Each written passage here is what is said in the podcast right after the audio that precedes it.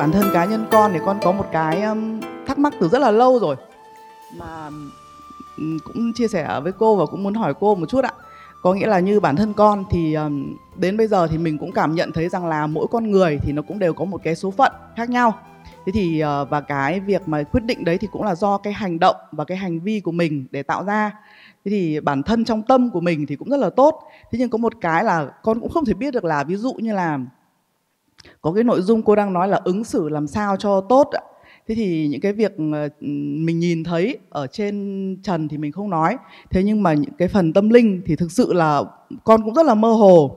Ví dụ cụ thể như là uh, mình lễ mình cũng rất là có tâm nhưng mà ở nhà thì thì là có ban thờ gia tiên này thì mình cũng lễ một kiểu này. Cái thứ hai nữa khi đến chùa Đấy, thì cũng ví dụ như là mình cũng tự khấn như con thì cũng chỉ là khấn nôm thôi. Ví dụ như ở nhà thì là xin cốc cụ còn lại là ở đây thì là báo cáo. Cũng đôi khi là mình cũng cứ cảm giác là xưng hô nó hơi lẫn lộn ạ. Thế thì như như năm nay con đến thì cảm thấy là nó cũng đỡ gọi là yên tâm hơn là vì khi mà ở các ban thì mình đều có những cái bài khấn lễ. Thế nhưng mà bản thân con cũng muốn rằng là đấy thực ra bản chất là mình chỉ nhìn mình đọc thôi thế nhưng mà để làm sao có một cái gì, nguyên tắc gì đấy để con có thể hiểu được rằng là, ví dụ như là đến đây thì có nôm na là ở nhà mình thì là gia tiên của mình, thế thì đến chùa thì là là các ngài hay là hay là hay là như thế nào đấy để xưng hô ạ? Đang mơ hồ về cái việc đấy. Đôi khi là trong lúc mà ờ, mình ờ, gọi là như cô nói là đúng ạ thì con cũng có nghĩa con đang cảm nhận đúng là không phải là mình đến chùa để mình xin các cụ các cụ có thể cầu uh, ban cho mình là được giàu có hoặc là uh, hạnh phúc nọ kia là không có. Là mình đến là mình cảm rất cái tâm của mình thôi. Thế nhưng mà đôi khi là kiểu mình lễ ạ mình không biết nói như thế nào sợ là ờ, nói nó lộn xộn thì lại có ảnh hưởng gì không hả cô? Dạ, vâng, rất là cảm ơn câu hỏi của em thì à, đúng là chúng ta đến đâu cũng phải có cách xưng hô chứ. Ví dụ là vào phòng giám đốc để xưng hô ông bảo vệ thì không được. Mà mới đến cổng bảo vệ lại thưa đồng chí giám đốc thì cũng không được. Thế cho nên là ở đâu nó cũng có một cách xưng hô đúng. Thì tất cả ở nơi đâu chúng ta dù là ở hư không hay đến chùa thì chúng ta xưng hô một cái này. Nam mô thường trụ tam bảo. Nam mô thường trụ tam bảo. Đấy, tức là ta hoặc là tam bảo thường trụ ở khắp mười phương, tức là Phật, pháp, tăng. Thì nếu chúng ta không biết khấn thì chúng ta khấn thế là đủ.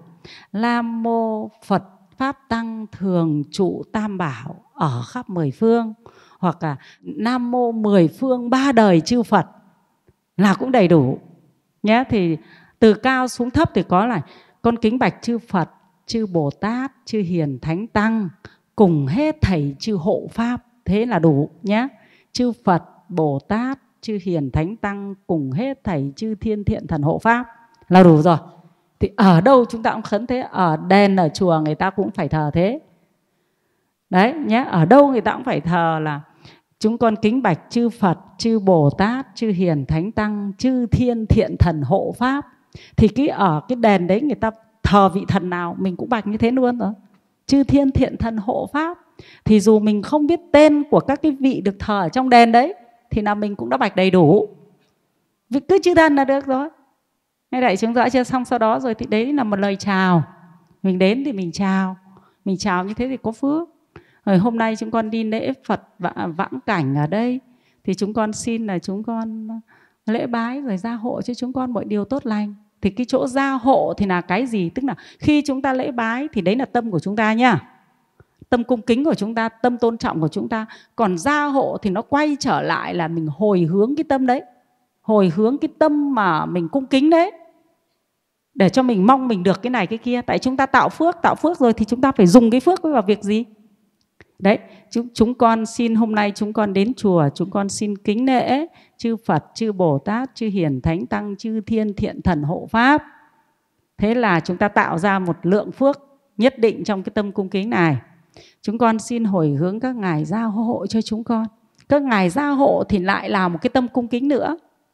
Còn tự cái tâm cung kính đấy thì gia hộ cho con được cái gì thì được, cái gì đấy là chúng ta vừa tạo ra cái lượng phước đấy và chúng ta xin hồi hướng nó về cái chỗ này.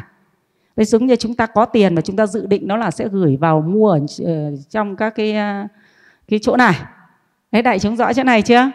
Đấy là một câu nói và ý nghĩa của câu nói của mình là như thế thế còn nếu như ở đó mà có phần tâm linh linh thiêng thì sẽ có sự gia hộ thật có sự gia hộ thật đấy, ví dụ như là các quý, hôm nay đại chúng chúng ta ở đây có mỗi câu nói là hôm nay chúng em đến chùa thì xin chị cho một thời pháp. Thế là thôi đây là cái tâm linh nó linh thiêng thế nó đáp ứng luôn được cái cái lời đấy. Thế thì các cụ cũng thế đâu, các cụ có linh thiêng các cụ sẽ đáp ứng cho mình. Đại chúng có thấy đúng không? Nếu tâm mình thiện thật thì sẽ đáp ứng thôi. Thế còn đâu cái tâm cung kính thì tự nó sinh phước báo mà. Ví dụ như là hôm nay đại chúng đến chùa đại chúng có tôn trọng thâm chiếu hoàn quán. Là à hôm nay đến chùa cũng xem là có gặp được chị Yến thì bảo chị chia sẻ hay là gặp chị, chào chị một câu. Thế nhưng nếu tâm chiếu hoàn quán không có ở đây thì cái tâm đấy của các, của đại chúng cũng tự sinh ra phúc báo. Cái sự tôn trọng, mình tôn trọng người khác thì cái nhân đấy mình sẽ được tôn trọng. Thế thì trong công việc của mình, nếu có việc gì thì mình sẽ được phát sinh tư duy khiến cho phù hợp với lại cái mà người ta sẽ phải tôn trọng mình. Chỗ này tâm chiếu hoàn quán xin giải thích thêm nhé giải thích sâu chỗ này thì đại chúng chúng ta hàng ngày chúng ta sẽ tu được này. Cái này nó rất là dễ tu ví dụ, ngay hiện tại, ngay bây giờ, chúng ta đi làm, chúng ta đi qua cái cổng bảo vệ, chúng ta bảo, chào bác nhá. Thế thì có phải đây là tâm tôn trọng không? Cái tâm tôn trọng thì nó sinh ra một cái lượng phước. Cái lượng phước này khiến cho chúng ta đang làm việc gì đấy, chúng ta sẽ phát sinh tư duy để cho công việc nó hoàn thành khiến cho người ta tôn trọng mình. Nhân khác, quả khác nhân nó là cái hột của quả xoài, nhưng quả của nó là cả một quả xoài có thịt hẳn hoi. Có đúng không đại chúng? Đấy, chứ không phải là cái nhân là hột quả xoài rồi quả nó cũng chỉ ra hột quả xoài thì không phải. Thế cho nên nhân chúng ta chỉ có tôn trọng mỗi cái bác bảo vệ thôi. Còn cái nhân chúng ta mà lại đi ra chúng ta gặp cái ông bảo vệ mà. Ông chỉ là cái thằng bảo vệ chứ là cái gì? Đấy là coi thường. Thì cái quả của mình là gì? Trong công việc của mình mình sẽ bị thôi nói cho cái từ ngoài đời. Đáng ra ta đang chỉ số thông minh là 5 do mình coi thường người khác, chỉ số thông minh nó tụt xuống còn 4 thế là trong công việc chúng ta không suy nghĩ được, không tư duy được khiến cho người ta không tôn trọng mình như lúc trước nữa. Hoặc là phát sinh nhân duyên có cái ông giỏi hơn ông về ông làm, ông được tôn trọng mà mình mất tôn trọng. Đấy, phước và họa nó chỉ trong một thái độ thôi đấy đại chúng ạ. Nó chỉ trong một thái độ thôi thế có phải là hàng ngày chúng ta phải tích lũy phước báo bằng tất cả nhân duyên của chúng ta không? Hãy tôn trọng mọi người. Mình sẽ có phước thôi. Mình ứng xử tốt với mọi người. Thế rồi cái trung thành nữa, mình đi làm mình trung thành. Mình thật tâm mình trung thành. Thì xung quanh mình sẽ có những người trung thành và sự trung thành sẽ đưa đến thành công tốt đẹp cho mình, trong cuộc sống, trong tất cả mọi sự mong cầu của mình đấy, đại chúng có thấy là một nhân quả xoài nó sẽ ra hàng tấn, hàng tạ xoài chứ không phải là ra một quả xoài không? Có đúng không? Chúng ta gieo một quả xoài xuống nó lên cây xoài thì nó phải ra hàng tấn, hàng tạ chứ ai chỉ nhẽ một cây nó chỉ ra một quả thôi thì có mà mất gốc à? Đại chúng có thấy đúng không? Đấy, nhân quả chúng ta gieo có dễ không ạ? Rất dễ, nhá. Thì đấy là cái cách ứng xử là như thế. Đó, thế thì chúng ta đến chúng ta tôn trọng, nên thế người ta gọi là lên chùa kính phật trọng tăng mà này lên chùa kính phật trọng tăng. Vì có tăng mới xây dựng được ngôi chùa cho nên lên chùa mình cung kính phật, nhưng mình phải kính trọng tăng thì phước báo tự sinh thôi. Đấy là mình cũng tùy hỷ với những người người ta bỏ cả đời ra, người ta chỉ vì làm công tác cho xã hội thôi. Phải không? Quý chứ? Rất quý. Ai làm công tác cho xã hội mình cũng quý. Thế cho nên ở trong đời sống xã hội mình đừng đánh đánh lầm giữa cái tội và cái phúc. Ví dụ như này mình ghét một vị công an nào đó, mình đã mình chửi cả cái công an. Thế là không đúng rồi. Như thế là không đúng, là mình mất phước. Ai không đúng trong thế gian này chưa phải là thánh, ai cũng có lỗi. Ở vị trí nào thì có lỗi vị trí đấy thôi. Đại chúng có thấy đúng không? Mình làm vợ mình có lỗi không? Mình làm chồng mình có lỗi không? Mình làm con mình có lỗi không? Có lỗi chứ. Thế thì ai ở vị trí nào cũng có cái lỗi nhất định ở vị trí đấy không được chửi bới tất cả. Ở nhà phật gọi là vô minh ngu si, ngã chấp chửi bới tất cả như thế thì mình tổn gì? Tổn phước. Thế thì lần sau mà gặp công an thì đáng ra là đáng nhẽ mình đang được cái phước là không bị phạt. Nhưng do mình à, chửi cái, cả cái ngành công an này lúc nào đấy, nó sinh ra cái quả báo, suốt ngày bị bắt, bị phạt. Thế ở đâu ra? Là mình tự sinh ra. Đại chúng có thấy đúng không? Mình mình mình mình làm việc xấu thì mình phải chịu quả báo xấu thì chứ. Thế nhưng mà bản thân mình mình thì tôn trọng ai sai, người ta sai một, ở một hành vi thôi, không phải sai hết. Đại chúng có thấy đúng không? Người ta sai không phải tất cả cũng sai.